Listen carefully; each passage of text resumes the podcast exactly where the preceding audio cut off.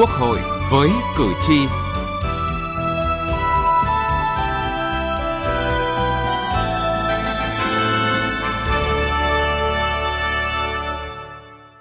Thưa quý vị và các bạn, bảo hiểm xã hội là chế độ an sinh xã hội quan trọng hàng đầu, giúp ổn định cuộc sống lâu dài cho người lao động, không may bị ốm đau, suy giảm hoặc hết tuổi lao động.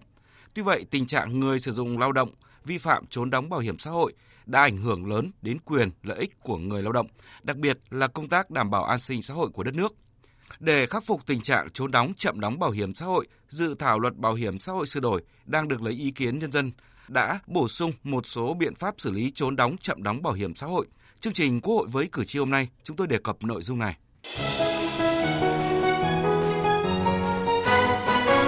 Cử tri lên tiếng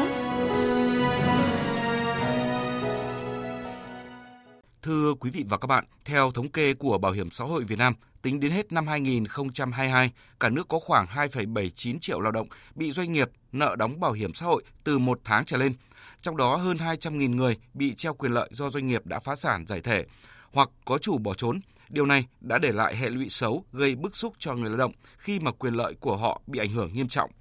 Chị Nguyễn Thị Huyền, phân xưởng may nhà máy dệt kim Haprosimex thuộc công ty Haprosimex cho biết, mấy năm trời người lao động đi tìm gặp các lãnh đạo công ty qua các thời kỳ trước và sau khi cổ phần hóa để hỏi về quyền lợi bảo hiểm xã hội, nhưng câu trả lời mà chúng tôi nhận được là doanh nghiệp khó khăn chưa có tiền chi trả cho người lao động. Nợ bảo hiểm nó ảnh hưởng rất lớn đến người lao động. Ví dụ như là chúng tôi đi xin việc cũng rất là khó khăn khi mà tuổi đã cao rồi mà bảo hiểm thì công ty lại nợ không có để đóng tiếp.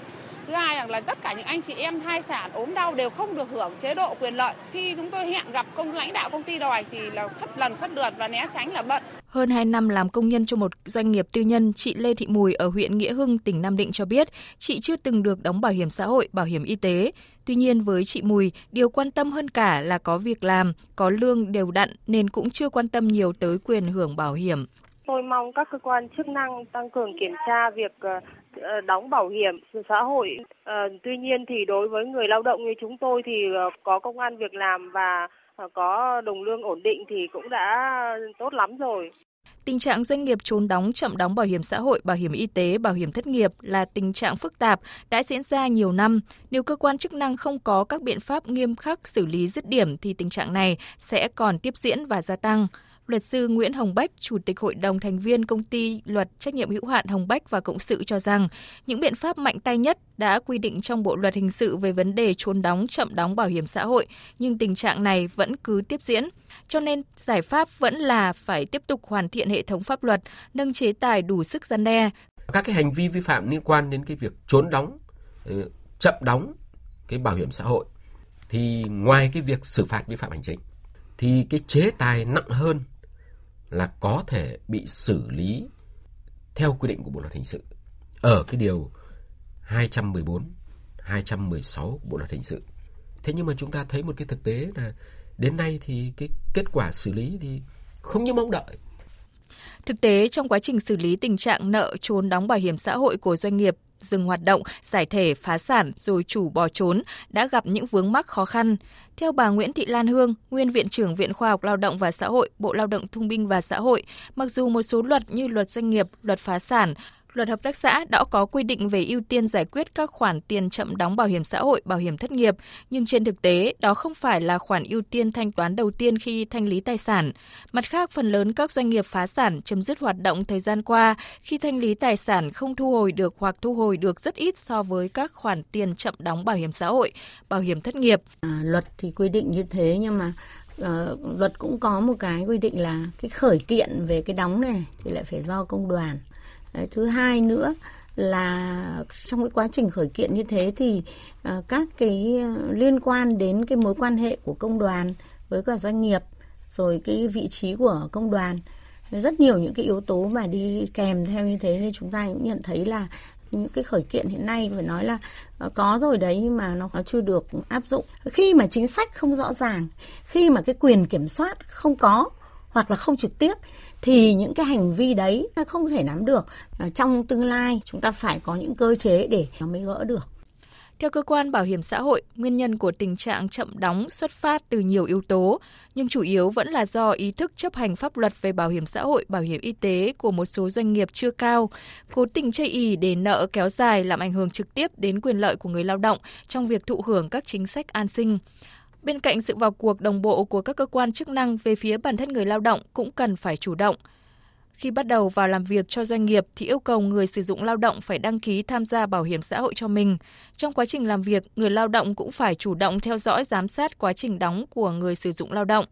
để kịp thời phát hiện phản ánh với tổ chức công đoàn hoặc nhờ các cơ quan chức năng ở địa phương can thiệp, yêu cầu người sử dụng lao động thực hiện đầy đủ trách nhiệm của người sử dụng lao động theo quy định của luật bảo hiểm xã hội. Từ nghị trường đến cuộc sống. Thưa quý vị và các bạn, để khắc phục tình trạng trốn đóng chậm đóng bảo hiểm xã hội, dự thảo luật bảo hiểm xã hội sửa đổi đang được lấy ý kiến nhân dân, đã bổ sung một số biện pháp xử lý trốn đóng chậm đóng bảo hiểm xã hội nhằm tăng cường hiệu quả trong việc xác định quản lý đối tượng thuộc diện tham gia bảo hiểm xã hội, nâng cao trách nhiệm của các cơ quan tổ chức cá nhân trong việc tổ chức thực hiện thu đóng bảo hiểm xã hội, góp phần hạn chế tình trạng trốn đóng bảo hiểm xã hội, đảm bảo quyền lợi của người lao động. Dự thảo luật bảo hiểm xã hội sửa đổi bổ sung nội dung quy định quản lý thu đóng bảo hiểm xã hội, trong đó quy định trách nhiệm của các cơ quan trong xác định và quản lý đối tượng thuộc diện tham gia bảo hiểm xã hội. Đồng thời, dự thảo luật cũng bổ sung các biện pháp xử lý tăng cường chế tài để giảm tình trạng chậm đóng, trốn đóng, đảm bảo tính thực thi pháp luật bảo hiểm xã hội. Ông Nguyễn Duy Cường, Phó vụ trưởng vụ Bảo hiểm xã hội, Bộ Lao động Thương binh và Xã hội cho biết.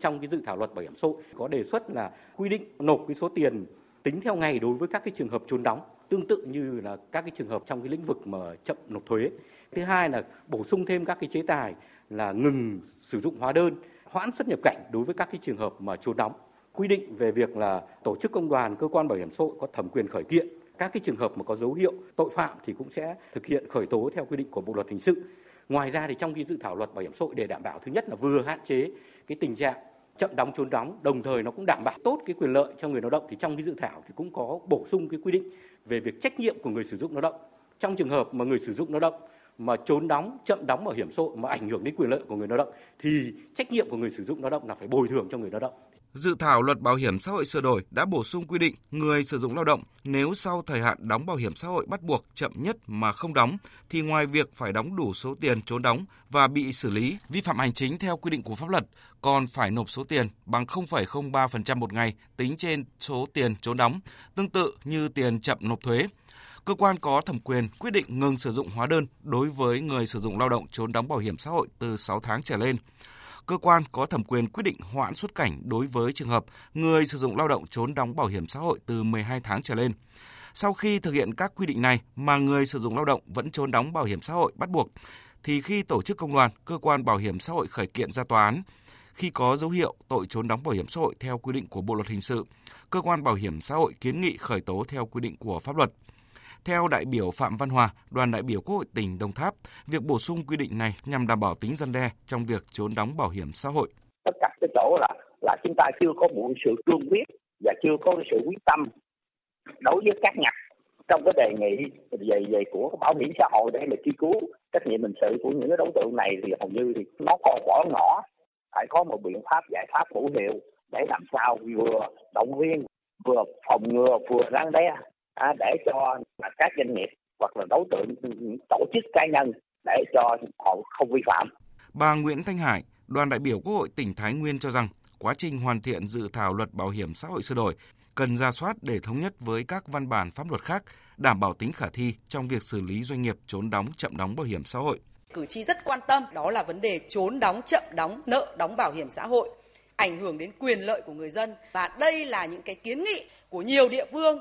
và có thể nói là bảo hiểm xã hội rồi các cơ quan liên quan cũng đã thực hiện rất là nhiều những biện pháp thanh tra kiểm tra. Nhưng tình trạng nợ động bảo hiểm xã hội vẫn diễn biến theo chiều chiều hướng rất là phức tạp. Khởi kiện ra tòa đối với những cái vụ việc này thì hiện nay là nó còn đang vướng mắc rất là nhiều về cái thủ tục hành chính. Bà Võ Thị Như Hoa, đại biểu Quốc hội khóa 14 đoàn đại biểu Quốc hội thành phố Đà Nẵng đề nghị Bộ Lao động Thương binh và Xã hội Bảo hiểm xã hội Việt Nam cần tăng cường phối hợp, ra soát tháo gỡ khó khăn vướng mắc trong quản lý kiểm tra, thanh tra việc thực thi pháp luật về bảo hiểm xã hội nhằm bảo vệ quyền lợi chính đáng của người lao động, đảm bảo an sinh xã hội của đất nước. Vì sao? Vướng mắc do đâu? và trách nhiệm nợ các loại bảo hiểm xã hội của các doanh nghiệp giải thể, phá sản chấm dứt hoạt động, đang chờ giải thể phá sản,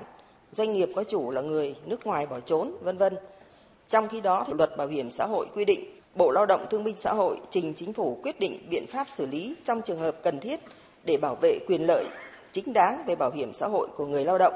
Việc sửa đổi bổ sung quy định quản lý thu, đóng bảo hiểm xã hội và bổ sung các biện pháp xử lý trốn đóng bảo hiểm xã hội nhằm hạn chế tối đa tình trạng chậm đóng, trốn đóng bảo hiểm xã hội. Đặc biệt, chậm đóng, trốn đóng thời gian dài dẫn đến không có khả năng thu hồi, góp phần đảm bảo quyền tham gia và thụ hưởng bảo hiểm xã hội của người lao động.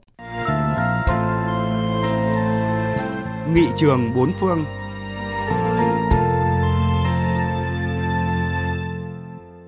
Thưa quý vị và các bạn, Thái Lan có mô hình an sinh xã hội đa trụ cột với sự bao phủ rộng. Trụ cột thứ nhất là bảo hiểm xã hội phi đóng góp do nhà nước quản lý. Trụ cột thứ hai là bảo hiểm xã hội bắt buộc do cá nhân đóng góp. Trụ cột thứ ba là bảo hiểm tự nguyện do cá nhân đóng góp. Trụ cột thứ tư là các chương trình bổ sung cho người nghèo. Sau đây chúng tôi xin giới thiệu mô hình an sinh xã hội của Thái Lan.